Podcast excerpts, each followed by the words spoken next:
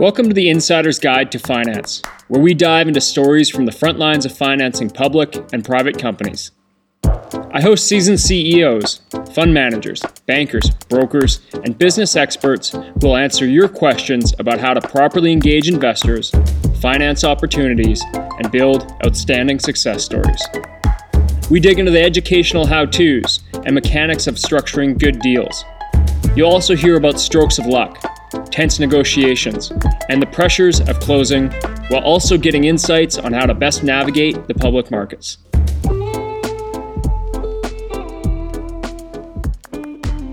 In this episode, I dive into the world of private equity with Peter Lehrman. He's the founder of Axial, a platform that connects entrepreneurs in the lower middle market with investors and capital advisors.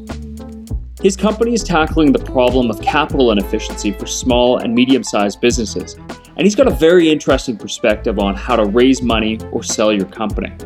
With every interview guest, I never know what the end result will be. In this episode, though, Peter came through with some great insights about building capital relationships, being ready, and how to play the game of building credible deal tension. As well, he opened up about a very painful mistake in building his company and how he recovered from that setback. After all, it's the mistakes that we learn from. There's tons of actionable advice in this episode for you. I'm sure you'll enjoy. On the line, I have Peter Lehrman of Axial or Axial.net. Uh, Peter, I want to thank you for taking the time. It's uh, it's good to have you on. Well, Cory, thanks for the uh, the opportunity. Delighted to to sit down with you. What you've built with Axial is uh, it's an interesting position you're in, and there's a lot of avenues we can go in relation to transactions, capital raising, bringing in equity partners, or complete exits with what you've done. Do you want to start with a bit of an elevator pitch about Axial and then about yourself as well? Sure. So I'll start with Axial first. Um, Axial is a software platform that uh, CEOs and business owners that run small to mid-sized businesses can use for two purposes. The their first purpose you can use it for is to research, browse, and select an M&A advisor to uh, help represent you in the context of a capital raising or an exit transaction.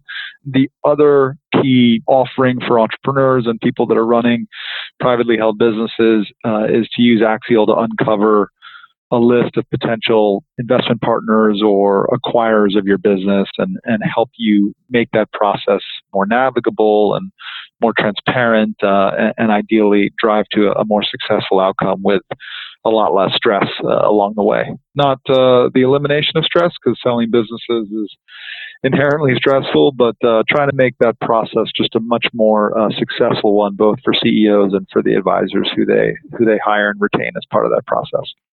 What got you into that? I understand you've got a private equity background, and you've obviously seen a problem in the market. What brought you into this?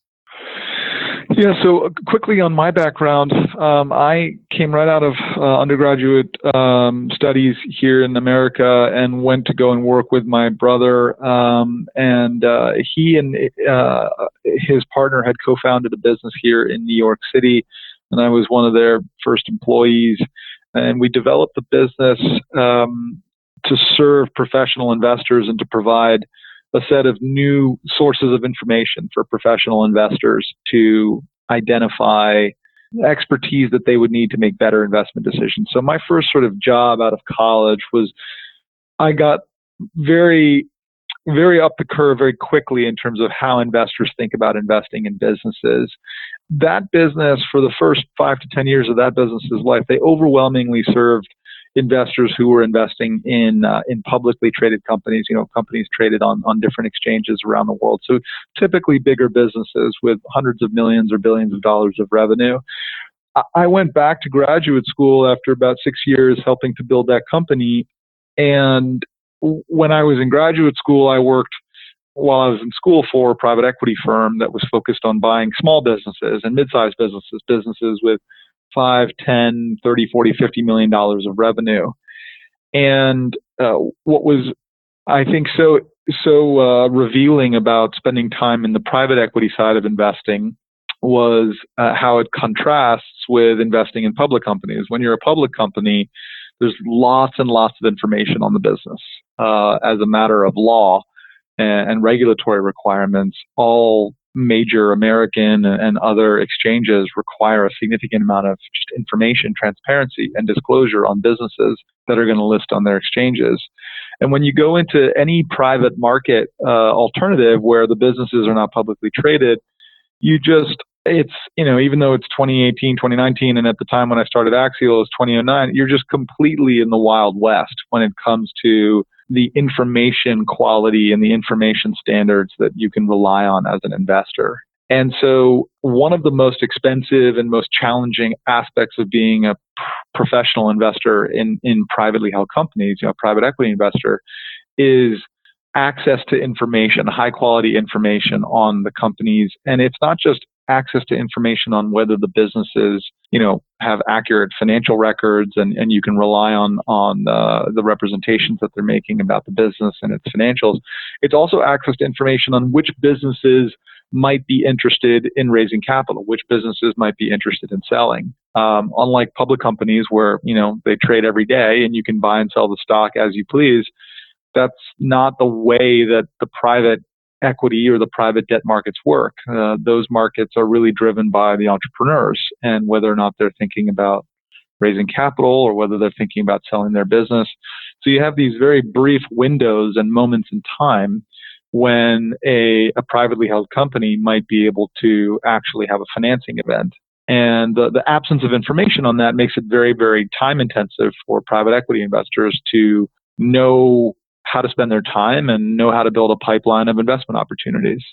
So a large a large part of the original concept of, of developing Axial was about making it easier for professional investors and private companies to find an actionable pipeline of of businesses that were credibly thinking about selling a piece of the business, selling the whole business, raising debt or equity capital, so that they're not really just on a constant wild goose chase trying to uh, you know figure out sort of what deals are are real and what deals are are actually available and out in the market at any given time. And so solving that problem for investors is uh, very important because it really helps them figure out where to spend their time and, and, and which businesses actually have a chance of being investable uh, or acquirable. Uh, the last thing that an investor in a, in a private equity capacity wants to do is spend a huge amount of time getting to know a business owner or a huge amount of time getting familiar with the business where there's never you know any likelihood in the near term or over a one or two or three year period that that there's going to be an opportunity for them to invest in the business or acquire it. That's a that's a really um, inefficient way for them to spend their time. So helping them solve that problem was one of the key sort of drivers of, of creating Axial. And then as part of that process, I realized there were a whole bunch of other challenges that entrepreneurs on the other side of the table faced. Um, and so over the last 10 years, Axial has moved from being largely about helping investors find deals and, and spend their time well to, to also being a platform that makes things uh, safer and much more transparent from, from the entrepreneur side of the table, which I didn't appreciate as much uh, day one as I do today. I, I imagine. I mean, there's so many, just from what you said, there's so many paths we could go down there. I, I'm going to jump to one and perhaps we'll, we'll come back to more in our conversation here. But, you know, what I, what I want to discuss perhaps is a bit of your building of, of Axial because you made, you know, you shone some light on it. As an entrepreneur yourself now, you're starting to see a lot of the problems these other entrepreneurs would have. Right, you've, right. You've gone out there and accessed capital from Comcast Ventures, Edison, uh, first round, uh, Redpoint, and others. With that, what what have you learned from building this company here? And something specifically that I find interesting is you've created a two sided marketplace there, which is is not an easy task. Uh, what have you learned from? Yeah, no. So, I mean, those are obviously two different questions, right? Uh, you know, uh, building marketplaces is, um, you know, something you could dedicate an entire season of podcast to, I would imagine. And oh, yeah. uh, I'm happy to, to, to give the, you know, the, the highs and the lows and some of the techniques. Also happy to, to get into, um, you know, the, the capital raising that we've done here at Axial in, in order to, uh, in order to build this business. Maybe I'll start. Yeah, let's do um, both. You know, yeah, sure. So on the on the capital raising side, I think that there's two or three things that that entrepreneurs there's a lot of things to learn and unfortunately some of it you can only learn the hard way by doing it. But I would say that um, one of the most effective ways that I think conceptually for entrepreneurs to sort of sit with and think through the process of raising capital for their business, selling their business, making big acquisitions to transform their business. A lot of it comes down to this concept that I tend to preach when I'm speaking to entrepreneurs or, or, or in a forum like this. A lot of it comes down to this concept of readiness and and really understanding what does readiness mean for you as an entrepreneur getting ready to to execute a significant financial transaction with your business. Um, I tend to break down readiness into probably two or three categories. And the categories vary a little bit based upon whether you're raising growth capital or whether you're selling your company and moving on. If you're selling your company and moving on, there's a couple elements of readiness that really matter. Um, one is the business's readiness, right? Uh, and there's sort of there's a couple of, uh, of ways to think about it. One is how articulatable can the business be to an outside professional investor if they just came and sat down with you for a day or a week? Do you have your financial records in an accurate and auditable or already audited state? Do you have information on the business that any professional investor would reasonably want to get their hands on? Uh, if you're not in a stage of readiness when it comes to just good information and verifiable, accurate information on your business, you immediately put the ability to sort of finance or sell your business at risk. It's just very hard for a professional investor to put their capital at risk when they don't feel confident that they have a good understanding for what your business has achieved from a financial perspective and a, a, legal perspective and a books and record perspective. So that's one piece of readiness. The second piece of readiness when it comes to these you know transaction events is just your preparedness as an entrepreneur um, in a in a couple of ways. One is your preparedness to just provide a narrative to to the market of investors, right? What what is going to be the story? Why are you selling the business? Why are you raising capital? You can't not have thought through those things and you can't be unprepared. You should think of capital raising or transaction moments like this as if you were preparing a major speech for a really important audience. It, you cannot wing this and then be disappointed when uh, you know when the outcomes aren't tilting in your favor. So preparedness around narrative, your own preparedness about being ready to tell the story, um, and and giving yourself the time and and investing the time in advance to do that is like another just critical element of sort of transaction readiness for entrepreneurs that run private companies or or public companies. You just have to have command of the narrative.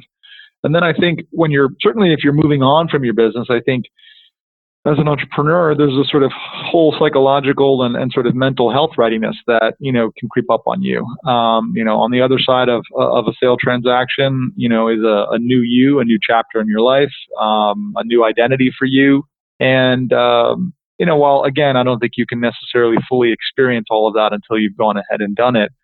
I think it's important for entrepreneurs to to be aware of those things in advance. So I tend to break it down into what's the business's readiness, uh, generally speaking, for for capital.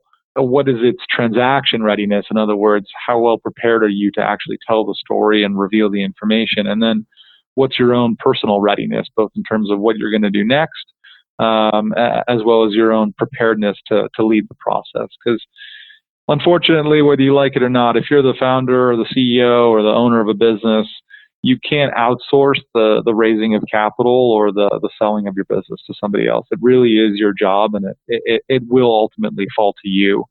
Uh, so you, can't just hire someone to sort of get it done for you. So you got to be sort of nailed down on on all three of those um, readiness concepts. I think in order to to maximize your chances of of good outcomes. And I think when I raised capital for Axial at times I was very ready for these things, and I think I got better and better through through the different financings uh, that I did in terms of um, having my ducks in a row, having the businesses financials audited, having a set of uh, relationships with investors that preceded the deal. I think you know all of these things are um, things that you you learn a little bit along the way, and, and hopefully every time that you go through a financial event with your business, you're executing it uh, a little bit better.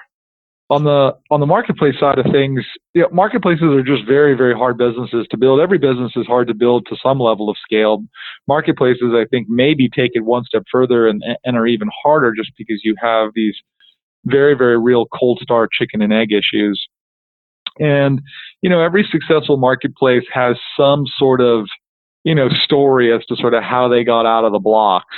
Uh, you know, Airbnb was scraping, you know, uh, bed and breakfast listings off of Craigslist, yep. and yep. you know, uh, Facebook uh, obviously had chicken and egg issues because it's not it's not an interesting platform for anybody to be on if there's nobody there. Facebook uh, and their approach to, to building um, sort of the, the two-sided dependencies of Facebook, they, they started out extremely small. They started out by just serving the, the students at, at Harvard University, right? And then they spread from, from university to university. So I think, you know, usually the successful stories that you hear about, you know, there's, there's some key technique that was used in the early days that was an important aspect of getting the, the marketplace out of the blocks.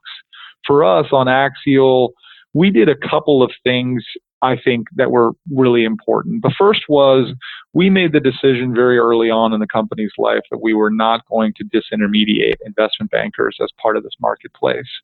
Uh, we believed that investment bankers had an opportunity to add value to the transaction, and we thought that they could be a really critical partner to Axial as opposed to be somebody who we tried to remove from the transactions. And by making that decision very early on, we began to develop tools that helped investment bankers sell their clients' businesses or raise capital on, on behalf of their clients more successfully. And so, as opposed to having them be a foe or an enemy out in the market, they became a very, very early adopter of the original set of software tools uh, on the supply side of our marketplace, so to speak.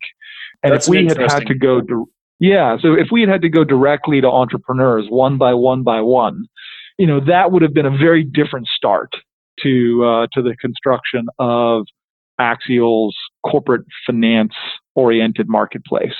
And I'm not sure that we would have been successful. It's possible, but I don't think that we would have. And then on, on the buy side of the marketplace, uh, the truth is that the buy side of the marketplace has a relatively bottomless demand for deal flow. And so the key thing to get right on the on the buy side of the market wasn't it wasn't really about whether or not there was a, a validated need for for what Axial had to offer there. I, I was confident that there was latent demand on the buy side uh, or the demand side of the marketplace. I think the key thing to get right there was how did you charge for it and, and how did you ensure a high quality of of match between the, the buyer and the seller. I think that's an interesting um, and so I think another, out is that yeah. from, that buy side, for the entrepreneurs, perhaps sometimes they they don't see it that those who have capital are in the business of investing that capital and they need quality deal flow. Without deal flow, the, yeah, that's right. private equity firms, the VC firms, they're they don't have any any product to work with. Yeah, it's like you know, even though they're putting the capital to work as opposed to uh, the other way around. You can look at uh, you know deal flow for a corporation that makes lots of acquisitions or a private equity firm that's in the business of investing in companies. You can look if you're an operator and you run a business, you can look at at deal flow as the same way that you as an operator think about your lead funnel, your lead funnel to your sales organization, your lead funnel from your marketing operation. You don't have a business without demand, without leads uh, when you when when you when you operate a company, and it's actually deal flow is basically the equivalent in you know in the the private equity business. You you you're not in business as a private equity investor if you don't have an actionable uh, pipeline of investment opportunities. You, you, you know you don't really have a business um, until you have that. And so it's very clear that the demand is there. Uh, the real question was you know can we match the right sellers with the right buyers? Uh, can we use software to make that process more successful from both people's perspective? And so i think the second big decision that we probably made and that we got right from very early days was we decided to buck the trend of online marketplaces that use a public viewable listing model we didn't think that was the right model for the sale of businesses. So a lot of people who aren't familiar with Axial think it's an online bulletin board, and as soon as you use Axial, everybody knows that your business is for sale. And that's that's exactly that that's exactly wrong. We made the choice very early on to make the entire marketplace confidential on a deal by deal basis. And so as a result of that decision, a lot of investment bankers, a lot of business owners who have a very high degree of sensitivity around revealing that their business is for sale, revealing that they're out raising capital, we were able to assuage a lot of those concerns because they learned once they demoed the software platform that they had complete control over who they invited to uh, to discuss a transaction. It wasn't a bulletin board. It wasn't like anybody could go and if they had an internet connection, they could go and find out that your company was for sale. You, as the business owner, or you, as the investment banker representing the business owner, had total discretion on which buyers became aware uh, of your of your opportunity being in the market. So I think getting the confidentiality and and respecting the norms of the industry more appropriately was, I think, another really important decision that we made basically day one and I think between those two things, I think that was th- those were really really important to sort of bootstrapping the marketplace in the early days. So were there any crafty tactics you used? I mean, this is getting pretty early days, but any crafty tactics you used to get that critical mass? I mean, as you make reference well, there. interestingly, yeah, you know, it's, it's really interesting. Um, there, there, there are today, and there were back in, in 2009 and 2010, there were a set of business for sale marketplaces on the internet that were sort of part of the, you know, the sort of web 1.0 generation. And basically what they did was they treated businesses as if they were real estate listings. And so they didn't give any confidentiality to to the sellers. But what they did do was make it really easy for me and a couple of my early employees at Axial to very quickly figure out sort of which business brokers were out in the market actively selling businesses. So in the early days, we actually spent a lot of time on some of those 1.0 business for sale classified marketplaces, developing relationships with business brokers and with investment bankers, and uh, and they said, well, this is the only thing that you know that exists. I, you know, I really wish there was something that was you know better suited to, to to the needs of selling businesses, but you know this is what's out there, and so this is what I use. And so one of the sort of tactics for us was just to to lean into the existing marketplace and to see how poorly they were serving the needs of investment bankers and became not only a source of lead flow for us and a place where we went to go and, and mine for interesting deals for our clients on the buy side, but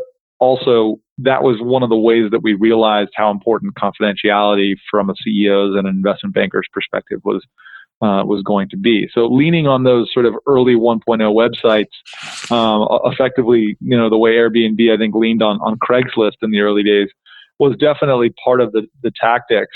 I will say that you know, I had maybe a little bit of an unfair advantage in starting the business as a function of just having the blessings of having gone to a couple of great schools here in America that that tend to breed a lot of investment professionals. I went to the University of Virginia for for my undergraduate degree, and a tremendous number of my colleagues uh, or a, a bunch of my friends and peers from from UVA went on to have careers in investment banking and, and private equity, and then you know my five or six years working with my brother and his co-founder. We were uh, 100% focused on serving the investment community. So I built up a little bit of just, I built up a little, you know, personal critical mass of professional investors. And I wasn't shy about enlisting them uh, as the sort of kernel of demand on, on the buy side of the marketplace uh, in the early days. Good, good we man also, for having the uh, the courage. I mean, it's what it takes, right, to reach out to those and say, "Hey, I'm doing something different." Yeah, and I mean, I wasn't, you know, I wasn't at that point. We weren't charging any, you know, we weren't charging for anything that we had to offer. So I think one of the early, one of, one of the challenges with marketplaces obviously is pricing and where do you price and who do you charge and how much do you charge and when. Uh, I made things really easy back then in the first one to two years, and uh, and I didn't charge either side anything, right? I just wanted to really focus on uh, a good good matching service for buyers and sellers of businesses.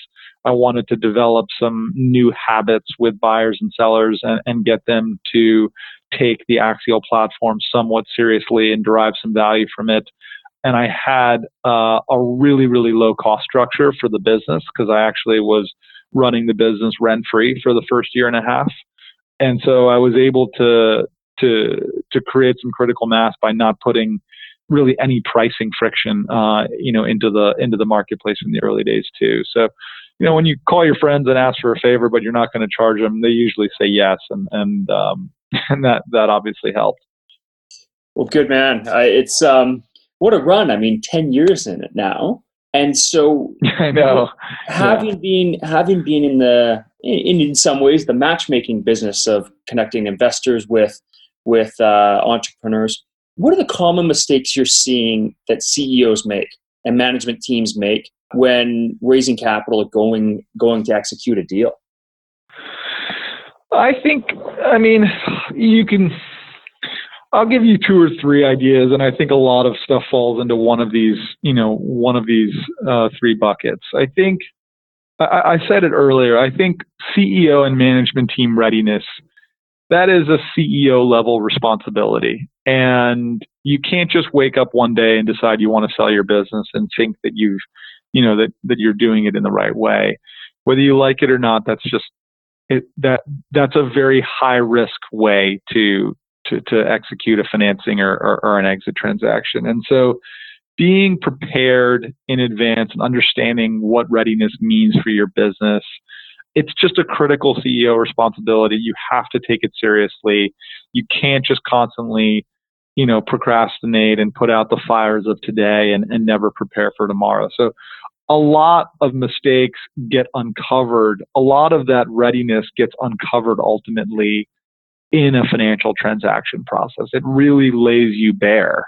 And if you if you haven't done the work there, you know, you get exposed uh, you get exposed as part of the process. Professional investors are typically quite rigorous in terms of studying your business and looking at your historical uh, financials and trying to understand customer satisfaction. And you know they do a lot of work.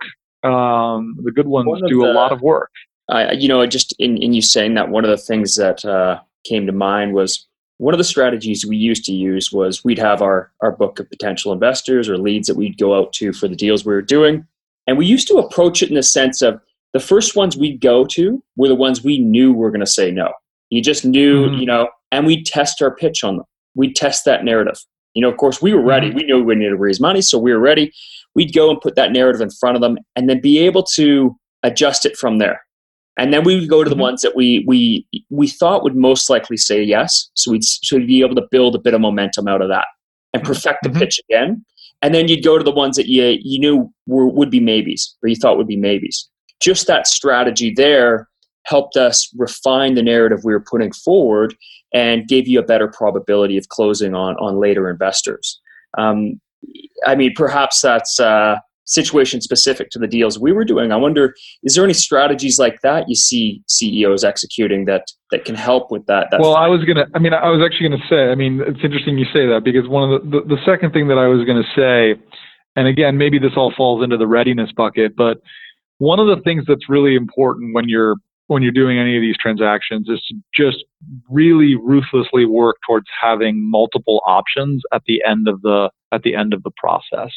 And one of the things that's very tempting for a CEO to do is to get a lot of traction with a potential investor, potential acquirer as part of a financial process, and begin to just go really deep with only that one firm. Um, this can happen if you uh, aren't prepared and you run a process where you only, only have like one sort of real investor or acquirer at the table.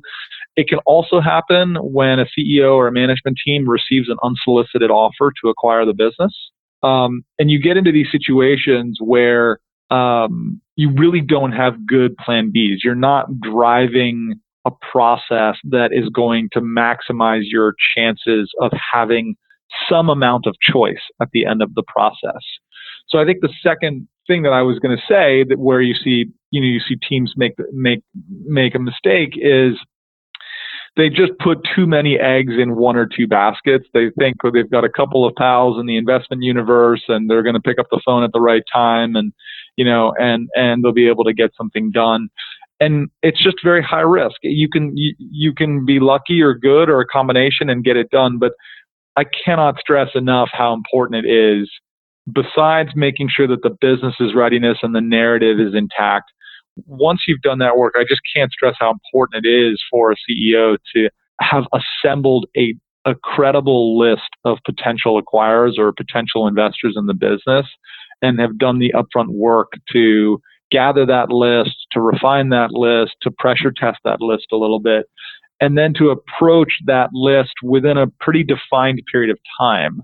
You don't want to do it in a serial way. You really want to do it as parallel as possible mm. um, so that you can kind of keep the process going um, all together. So I think that you know that, mistake number two is you know you just see these guys get back into corners where they only have one buyer and the buyer offers them a really unattractive price or really bad terms and they don't they don't have an ability to play offense because they haven't work, done the work to to bring multiple potential buyers to the table. Um, so that that's a big mistake that I think CEOs make. And then I, I was just going to say the third thing is there's a certain amount of suppleness and a certain amount of flexibility that you probably just want to think about having as part of these processes. Um, you know, you may have a number in your head that you think your business is worth.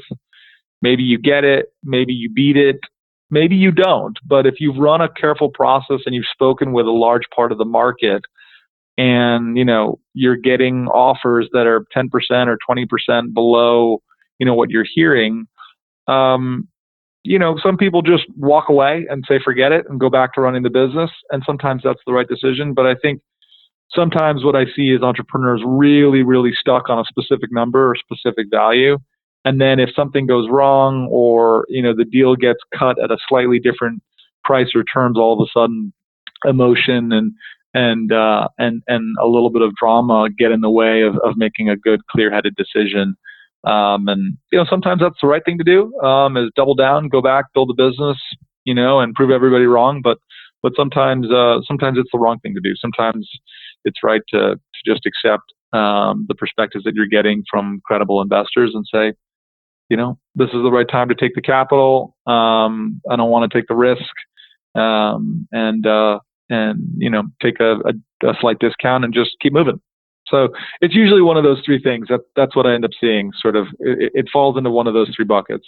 I, I appreciate that insight, and um, I, I'm just going to take one point there when you make reference to credible investors and identifying that, and actually taking their opinions to uh, uh, you know into your calculations. I think is is a worthy thing to do. I mean, understanding that they're they're looking for a, for a good valuation as well, but perhaps they can provide some insight uh, when helping with your own decision. I think that's an interesting point. What I want to go back to is though is is you're stressing building as many potential relationships as possible going through that financing or, or, or exit process or sale process. But this brings me to the question about building deal tension. How do you do that mm-hmm. best? And, and how can you actually, you know, using a platform like Axial, how do you do it there? And then when you take it into uh, you know offline effectively? How do you build deal tension and come across as as make sure it comes across as authentic and not just you know a, a bit of smoke and mirrors? Yeah right.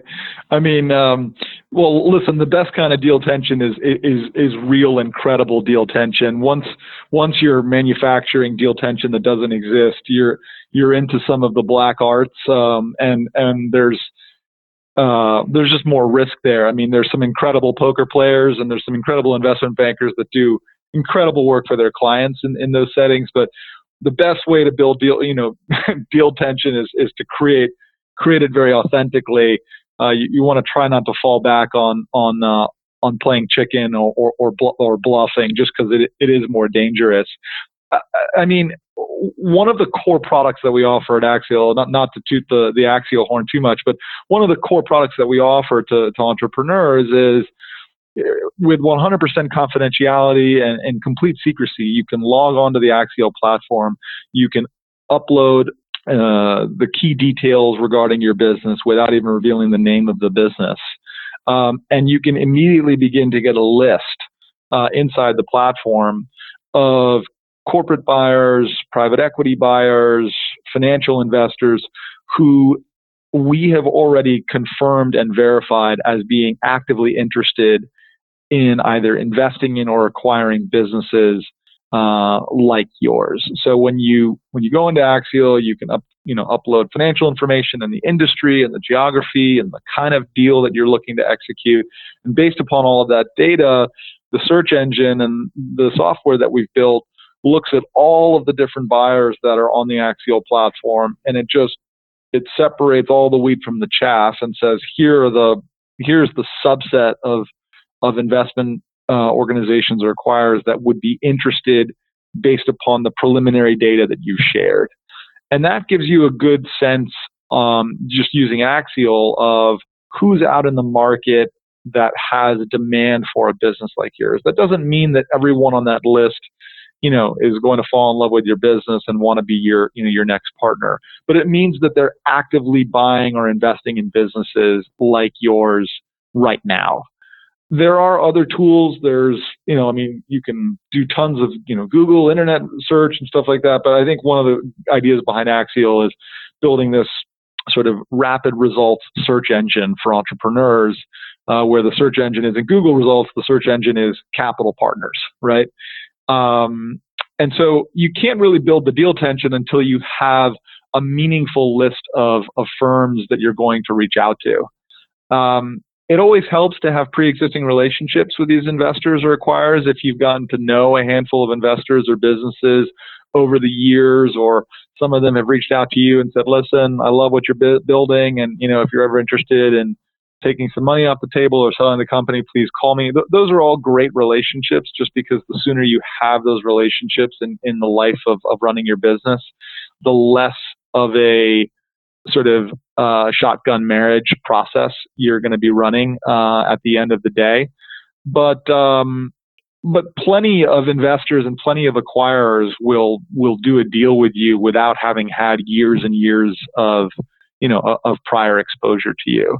So I think the key thing is have that list. The list can be a mix of, of investors and professionals that you've known for many years, and you should definitely uh, be augmenting that list with, you know, tools like Axial. A good investment banker should definitely be contributing to this part of the process to the extent that you've hired one of them. In many cases, you know, they might use Axial to, to augment the list. And then the second piece of deal tension has a lot to do with how you run the process itself, right? You can't approach uh, investors or acquirers in a serial fashion and, and drive deal tension. You need to create and time box the process. And investors understand this, and and you know, um, you know, they may not love it, but uh, but they understand it, and so it really makes sense to sort of think about v- very specific milestones and very specific points in time by which you're going to run a capital raising or a sale process. Let's say it's July 1st and you said, I want to be, you know, out in the market by, you know, right after the 4th of July here, you know, in America, I'm going to reach out to the market. Okay, I'll start reaching out and I'll reach out to, you know, 10 firms, you know, 20 firms, you know, per week. Um, and you're going to begin immediately sort of triaging the process again. Either you're doing this as the entrepreneur, or maybe you have an advisor who's helping you, but you need to be sort of working your way through a meaningful amount of the list within a few weeks because you really want to determine who's interested, who responds to your outreach, um, and who's going to pass. And everybody who's interested, you want to sort of corral into a relatively defined, you know, time boxed process. That doesn't mean that you you know put it in their face that you're running an auction. That that's obnoxious and that doesn't typically work well. But being clear with them that you're out in the market speaking with a variety of potential partners right now. You'd like to have you know indications you know by this day. Here's the core information set on the business. You'd like to hear back from them within a couple of weeks and being clear about those things and sort of setting deadlines those are those are things that just are fundamental to a successful sale process or capital raising process. Again, there are other ways of doing it. You can have an unsolicited buyer come to you and say, "Hey, I'll buy your business for 50 million in cash and I'll close in 30 days." And you don't have to run a process. You don't have to hire a banker. Just you and me. Now, if you really trust that buyer, maybe that's maybe that's that's good. The issue that you're you're just taking huge risk as the entrepreneur there, right? If it falls apart, you've given them all this information on your business. They know everything about your business, and then if they decide not to close the deal at the end of 30 days, you know you have very limited recourse there. So driving tension into the process by having multiple sort of interested buyers of the business or investors in the business is critical. So, and at a certain that, point, you'll you'll get your first offer. Once you get the first offer, you know that's kind of when the, you can really take the tension to the next level. You know, if you have your first offer, you can reach out to everybody else. Say, listen, I'm beginning to get a set of offers. I'd love to consider you as a partner, but if you're going to be a partner, I really need to hear from you in the next few days because you know otherwise I need to respond to this other opportunity that you know that's very credible. So it's just a you know, it, it's not rocket science, but it does need to be coordinated. You do need to be organized, um, and you you know you, you do need to have a little bit of coaching on sort of have some of these conversations. Perhaps not rocket science, but there's definitely a playbook. You know, and there's there's certainly a best playbook, and I think you uh, highlighted some of the the best ways to go about it. Yeah, I mean, you definitely want multiple conversations occurring with credible, interested buyers at the same time it's always in your interest as an entrepreneur. You never are able to achieve the optimal price and set of terms for your business with total certainty unless you at least have two credible buyers at the end of the process. Mm. You don't need 10. You don't need some frenzied, you know, uh, you know, just frothy auction where everyone's going crazy. But the difference between just one versus two is a really, really big deal. It's for anybody who sold a house, it's the same thing there. You know, you can really drive towards fair value for your business if you have two serious buyers. If you only have one, uh, you're in a much more precarious state. So whatever you can do to solve for two or more serious buyers at the end of the process, or two or more serious investors at the end of the process, is uh, is very much in your interest. Okay. Now, can we talk? Can we talk valuations? I mean, that's uh, an interesting one, and when moving through the, the deal process, should valuations be be fluid to the investors you're speaking to? One buyer can have a very different uh, strategic value for you than than the next. What what do some scenarios look like there? Yeah, I mean, I think one of the reasons, you know, there, you go to a, you know, you go to any real estate website, um, and you know, every listing on the real estate website's almost always going to have an asking price, right? You know, the the seller of the house always has an asking price. It's really interesting how in the world of businesses, it's unusual that there is like an explicit published asking price, right? There's guidance, you know, there's the number in the entrepreneur's head but it's unusual that you see that put out, you know, sort of early in the transaction. And the reason for that is because uh, houses and businesses are very different. Businesses are are much less fungible, and your business can be much more valuable to buyer A uh, than it potentially would be to buyer B. And that's not usually the case with something as fungible as, as a house, but it very much can be the case uh, with businesses.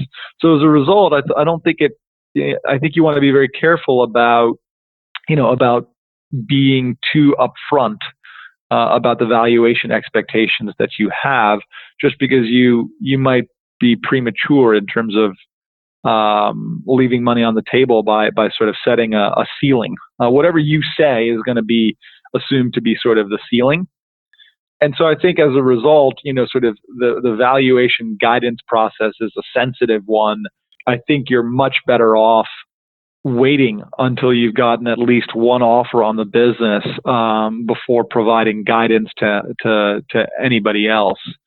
So I think that's the nature of valuation in the context of like an actual process.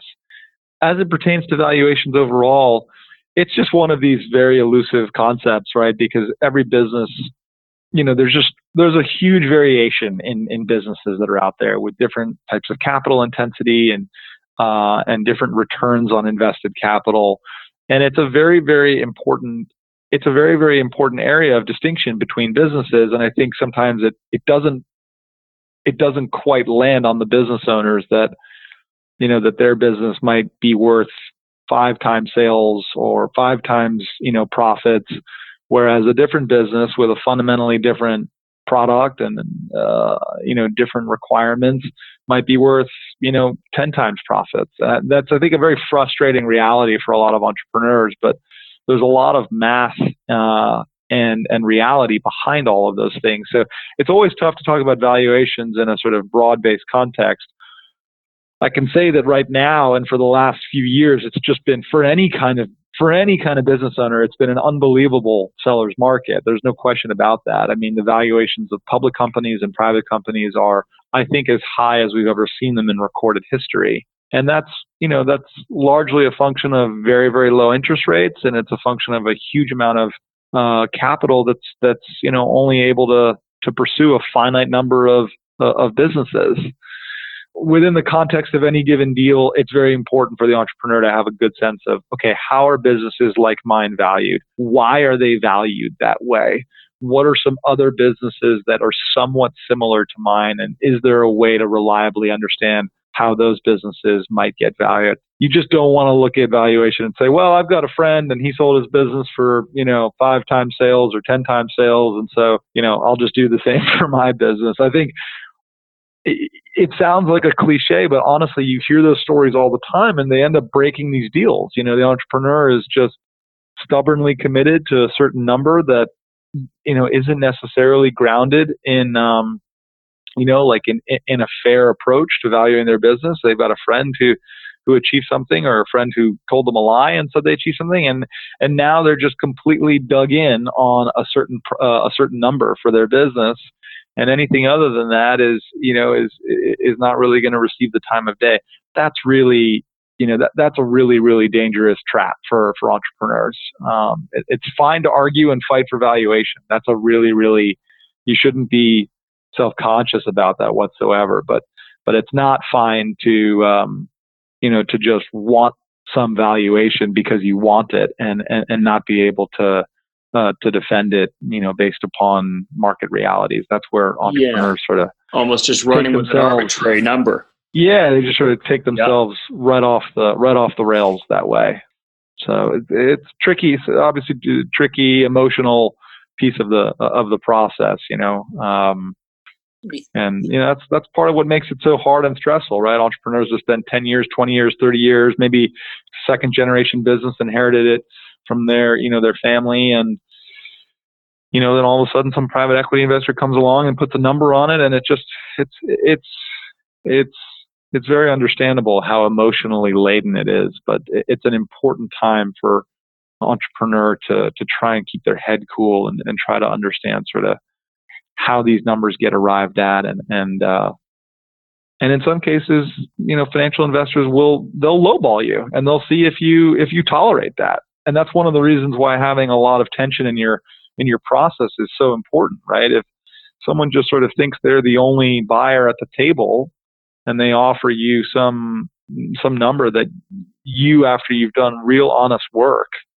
uh, on on the value of your business is just not the right number you, you want to be in a position to play offense there and say thanks very much for the offer that just doesn't seem fair and you know there are a number of other partners that i'm talking to right now that you know that you know that have arrived at a, a, a much more attractive number for the business. And you know if, if you'd like to be competitive you know i'm happy to provide some some guidance to you there. But that's kind of the way you want to handle a conversation like that. If there's nobody else at the table you know then then then you're you're in that situation as the entrepreneur where you, you've got your back against the wall again. And you always well, want to be you always want to have the option to yeah just saying what i what i'm hearing from you is that there's uh a real underlying uh, point for having a good advisor on your side when going through uh, through one of these events. Yeah, I mean, experience really helps here. And you know, before you and I went live on the call, you and I were talking a little bit about the asymmetry there, right? As, as an entrepreneur, it's just a fact that you're going to spend somewhere between you know 95 and 98 percent of your of your hours working on developing the business's products, the business's people, uh, working with your customers. You're going to spend a couple percent of your career raising capital or selling your business. And and so that asymmetry is is challenging because you have all this experience running your business, all this experience operating the business, and then you're going to have these critical defining financial moments where you have these big financial events and you're not going to have a whole lot of at bats because you don't finance your business and sell your business constantly day in and day out. That's not what you do. You work with customers, you build products, you you deal with people issues. So you have this these critical moments in the life of a business where you're selling it, you're financing it, but you're not getting the expertise on a day-to-day basis as a result of your day job to be really good uh, in those moments. And that's you know that's the reason for hiring an M&A advisor, right? Uh, you know, that's part of the argument for for hiring an M&A advisor. That's part of the argument for you know hiring a realtor when you, you sell your house, right? Is you've never done it before, you've got a day job, you know, you've got other things that you've got to take care of. Uh, you don't want to take your eye off the ball so that you can, um, you know, be home all the time when someone wants to come and tour your home.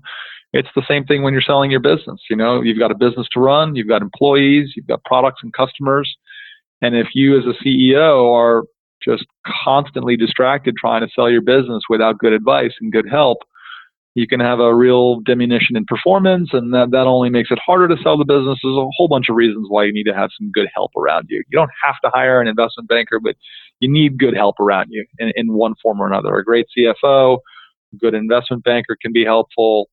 You got to have a good uh, M&A attorney who can work with you on the legal documents and protect you there um, it's you know it's it's it's another place where you do see entrepreneurs maybe be a little bit penny wise and, and pound foolish, hmm. and understandably so because you can get ripped off you know hiring these advisors too. So uh, you know it's it's understandable why they're penny wise here, but um, if you can select select for good advice and you can align them to uh, to a successful event, you know, it, it can it, it, can be very helpful to you. You've got a, a full time day job running the business, and if you try and run the business and sell the business at the same time, it can be it can be very very hard.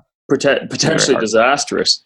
So uh, maybe I'll give you a second to think on this one. But uh, from your previous experience, both with in the private equity world and now with Axial, do you have any anecdotal stories or, or deals that that you could walk us through that perhaps went good or bad? that would be beneficial for the audience and you know a defining moment that that made it good or bad? Yeah, I mean, uh, you know, I think.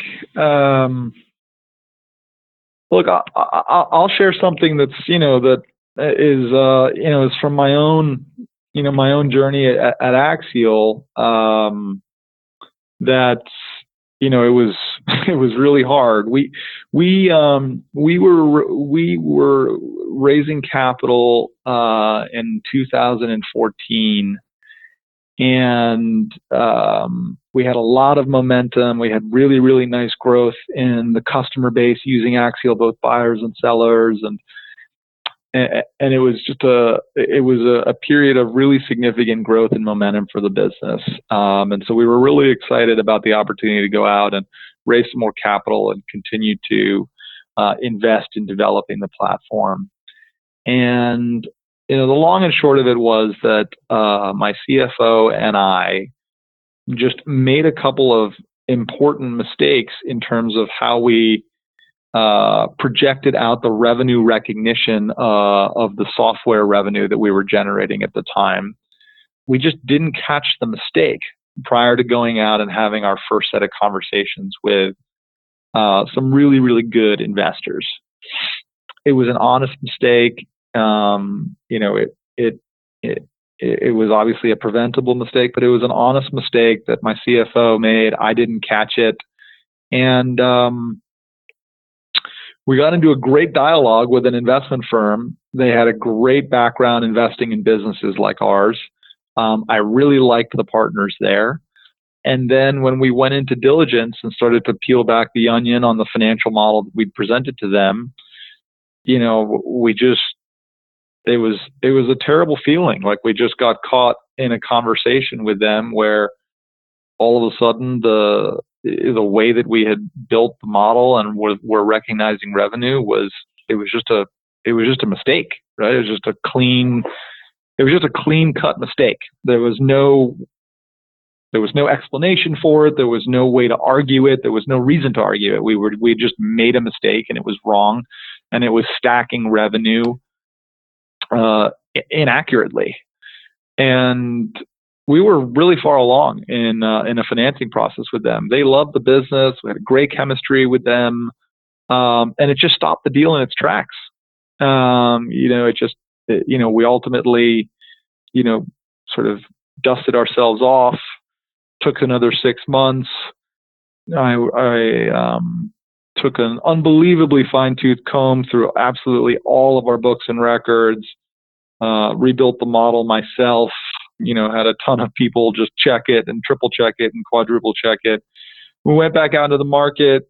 Luckily, you know, we were able to to, to dust ourselves off and, and get back into the market. Luckily, the business was healthy. It was just we were projecting a revenue ramp rate that was, you know, just inaccurate. And um, so we went back out into the market six months later, and and uh, you know, and continued on our way and successfully completed another financing. But it was really, really, it was just an embarrassing moment. It was a disappointing moment. I was embarrassed by my work and and uh, and, and our work as a team, and um, you know, and it just. Uh, I'm really scarred from it. I really never, you know, I mean, I've I dust my, you know, like I said, dusted ourselves off, and and you know, here we are today, and probably a better, uh, more gray bearded, you know, operator of a business as a result of it. But I mean, it was just a, it was just a terrible feeling. Um, Peter, I, and, I, uh, I feel you, man, and and thanks for coming yeah. forward and being open about that. I mean, like these mistakes happen and these things happen, and it's, yeah. Uh, but so often they're never talked about. Yeah, I mean, I think you know one of the most important things that you know, eh, there's a lot of there, there's a lot of playbook and a lot of expertise around capital raising and financing and selling businesses, and it really does matter. But I have to say that everything is easier if your business has you know happy customers and and reasonable unit economics. In other words, your customers pay you more than it costs you to acquire and serve them. And and when when you have a business that doesn't do that and that doesn't achieve that, all of the playbooks and all of the financial wizardry and stuff like that is it's still valuable, but it's really not as valuable. So I think part of the reason that we were able to recover, even though I made a big mistake there, was because the business was in fact growing there is a real need to better organize the way buyers and sellers of private companies find and transact with one another. And and that was true whether or not I'd made a mistake in, in, in Microsoft Excel or not. And ultimately, we were able to recover from that. You can see with some of these businesses that are, you know, the more visible ones, right, like Uber and, and some of these, you know, and Uber's competitors, they've been the most unsuccessful IPOs this year, right? And I think the reason for that is because the jury is still out on whether or not these businesses at any level of scale are ever going to be any different from like airlines, you know, which never make yeah. money and are massively cyclical, cyclical and very capital intensive. And then you see, you know, a business like Zoom, you know, the Zoom video business, which we're recording this webinar on. And Zoom, you know, it's had an incredible IPO debut. Nobody knew about Zoom. It wasn't like Uber. It didn't have any of that notoriety, but the business has very attractive customer economics. You know, people want to interact via video. Zoom's built a wonderful product and it costs them a lot less to serve their customer than their customer is willing to pay them. And so it's, it's had a beautiful IPO. So I think a lot can be said for that when it comes to private companies too. It, it, it is very important as an entrepreneur to try and approach the market of capital for your business when you feel like your business is in as healthy a condition as, as possible. You know, that your product is relatively mature, your customers truly value what you have to offer. The more you've nailed that stuff down, um, it's just going to it ultimately is going to come out in the wash. The investors will figure out how far along you are in terms of building something valuable for your customers. And all of this playbook stuff and, and good ways to sell a business and not sell a business that we've been talking about. A lot of the, all of that stuff is true, but if you don't have a relatively healthy business with successful, happy customers, you know, as the foundation, you're awfully hard to to um, you know to sort of obscure that as part of these you know these uh, these financial events. Hmm. Wow, it, great insights there. And again, man, thank you for sharing uh, something that's so personal to you. And I understand the uh, the scar tissue. It can it can linger for yeah, a while. no, it was it was uh, it was a great lesson for me. It was it was a very painful lesson. It was an embarrassing lesson, and um, and I'm I'm, I'm happy to be alive. yeah, good man, good man. So yeah, what in in relation to CEOs and entrepreneurs out there? What are you seeing as the trends in in private equity right now? And and you made made mention of one. I mean, we've got some incredible uh, incredible markets right now with huge valuations. But what other things are happening out there that CEOs and entrepreneurs should be aware of? Well, you know, one of the things that I think is is um, is a, a couple things, right? So, first of all, one big change in private equity, I'd say over the last call it maybe 15 years, is is private equity now by by force of size, if for no other reason, is completely capable of investing in all kinds of businesses. Whereas if you study the history of private equity, which really got started in, in one way or another sort of in the 60s and 70s and as a much smaller, more cottage industry, almost always in, in the in the early days, even into the 80s and the 90s, private equity firms they really avoided businesses that had low capital intensity and that didn't have you know sort of formal asset based balance sheets. You know, uh, and the reason was because private equity firms typically buy businesses partially with equity and partially with debt, and you couldn't get loans for businesses that didn't have uh, hard assets, real estate, equipment, factories, inventory, etc. Today, that's just that world is just gone. Uh, private equity is investing across every industry. You know, there are huge, huge investors, private equity investors investing in software companies, technology companies, technology services businesses.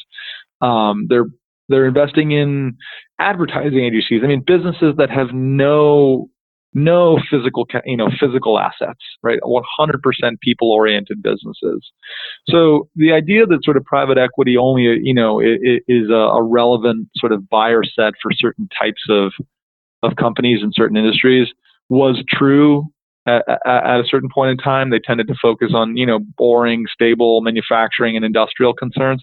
That's out the window. They're very active there today, but they're active everywhere.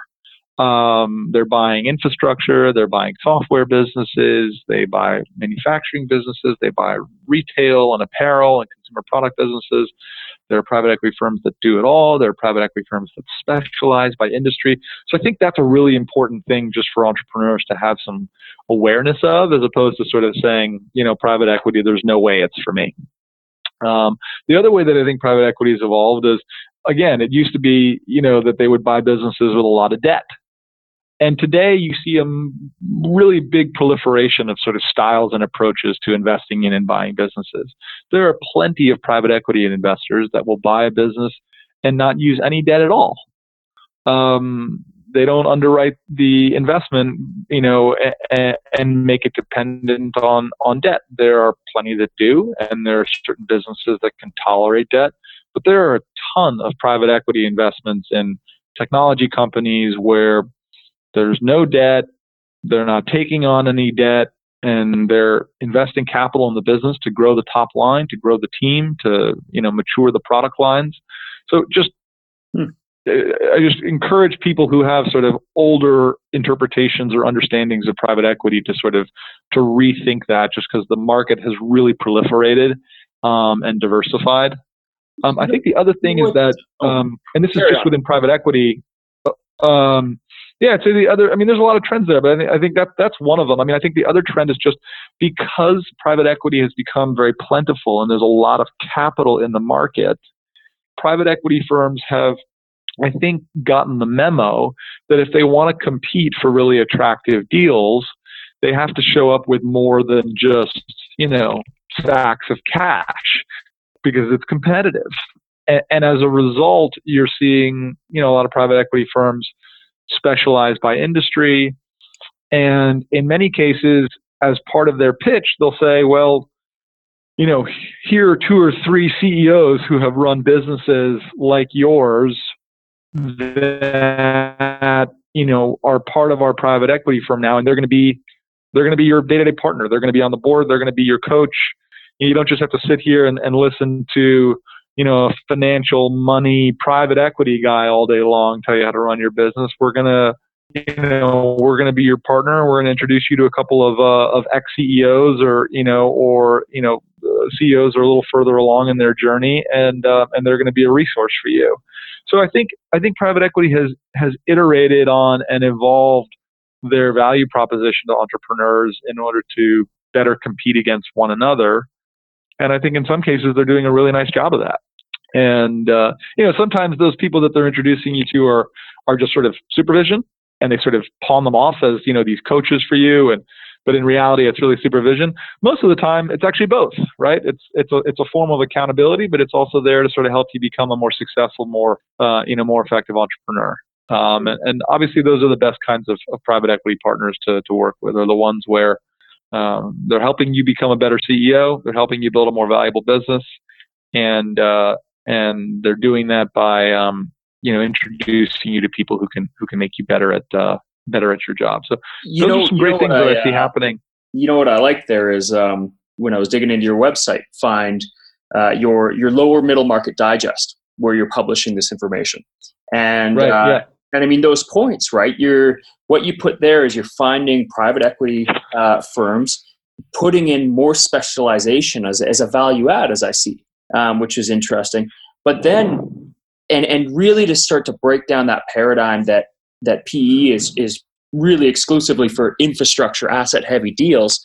You're seeing you're seeing these PE firms move into very very focused niches that I think perhaps some entrepreneurs would say, "Oh, a PE firm would never touch my company." But but you're yeah, I mean it's it's amazing what we see when we see people. You know, we see a, uh, private equity firms uh, you know, buying uh, and building big businesses by buying, you know, different sort of dental practices and different indus, you know, different different uh, and unique geographies that are experiencing a lot of residential growth. We see them. There's a private equity firm that's buying lots of um, auto body and collision repair centers and, and and rolling them all up into sort of one, you know, sort of corporate parent entity. Um, I wonder if their know, thesis is about autonomous is, cars not being as good as we hope they will be. I don't know. That that might be um, that might be a, a, little bit too fictional of a thesis, or a, a little too um, a little too far out there. But uh, my my point is really that you know I think at the end of the day, what private equity is there to do is is, try and put dollars to work and and and get a return on those dollars. And and I think as the industry has matured, they've realized that there are ways for them to do that by investing in traditional businesses, you know, old older lines of you know more you know sort of manufacturing businesses, industrial businesses. They can do it in you know more uh, more highly engineered software, engineered product categories. There's a lot of different ways that you can, as a good uh, investor, that you can you know try and turn one invested dollar into three or four, you know, over a 10 to 15 year period. And I think that uh, the industry keeps on maturing in terms of uh, you know how to do that and, and the different approaches to doing that. And I think net net, that's a very great thing for entrepreneurs because it it broadens the array of of of funding solutions and capital partners that they can you know that they can consider. It's it's just not it's not a world in which your local bank is your source of capital. That's just that's just not true anymore, and um, and that creates a very very exciting uh, set of times for entrepreneurs. It's a set of you know it's a, it's a time where you've got to process more information. You've got to navigate a little bit more of a complex you know landscape of, of financial partners. It's you know it's very straightforward to just have it be your local bank or nothing. That's a very straightforward reality. I think today's reality is a better reality, but it is one that's a little bit more complicated and more nuanced and uh, and it does require access to good information. And obviously that you know, it just sort of brings you back full circle to what we want to try and build with Axial, which is a, you know, a trusted platform that helps entrepreneurs maximize the, their options as they think through these, you know, these big decisions uh, in uh, in the journey uh, with building their businesses. I appreciate that. I can see where you're going there in the in the position you have in the market. Looking at time, I want to be respectful of yours. Uh, do you have any final thoughts for CEOs and their management teams when going through this? I mean, we've hit on some really great stuff. What I really like is that you've been in both sides of, uh, you've played on both sides of the of, of the fence, if you will. Um, any final thoughts to wrap up and share with the audience? I think I would just say two things, and you know, it's like a golf swing, right? You know, you can only remember a couple things at the end of the day. I think the two things that matter the most for entrepreneurs is is to really, really remember that that that, that preparation really does matter, and preparation is just something that you can't underestimate its its value. There's preparation for the transaction. There's building your business to a place where your customers are largely healthy and your business is able to reflect that in its financial statements. Just the further you can get along in terms of being prepared for these conversations by having a healthy business with healthy customers and pretty happy and engaged employees, all of those things are, there's so much blood and sweat and tears that go into getting that right and keeping that right and keeping it going. But you really do get rewarded for having achieved that um, level of, uh, of, of entrepreneurial success. And so the preparation around the transaction is super important. And then just you know the the preparation around the business you really get rewarded for having built a good business and and so i think that's just um, where you want to try and really keep your eye on the ball so that's point number one to remember is you will get rewarded for for building something that that that your customers admire and that your employees like to be part of and then i think the second thing is you know is just to remember that um, these processes, these financing and transaction processes are, you know, you're not alone in them. There's thousands of entrepreneurs all around the world any given day of the week going through the exact same set of ups and downs as you. I, I shared a, a, really tough setback uh, that I personally went through, and you know that was just a hellish spring for me. And but there's there's always uh, there's always an entrepreneur in your town or on the other side of the world who's you know sort of going through the I think the exact same feelings that you're going through when you're dealing with the uncertainties of, of raising capital and selling your business. And I think even if you don't know who they are and you're not having an active uh, sort of pity party with them, you should at least know that they're out there and, and, and try and take some some comfort in that. That you know that you're not doing it all wrong. It's just part of the process, and uh, you know you just want to try and navigate the best you can and and and make your peace with it.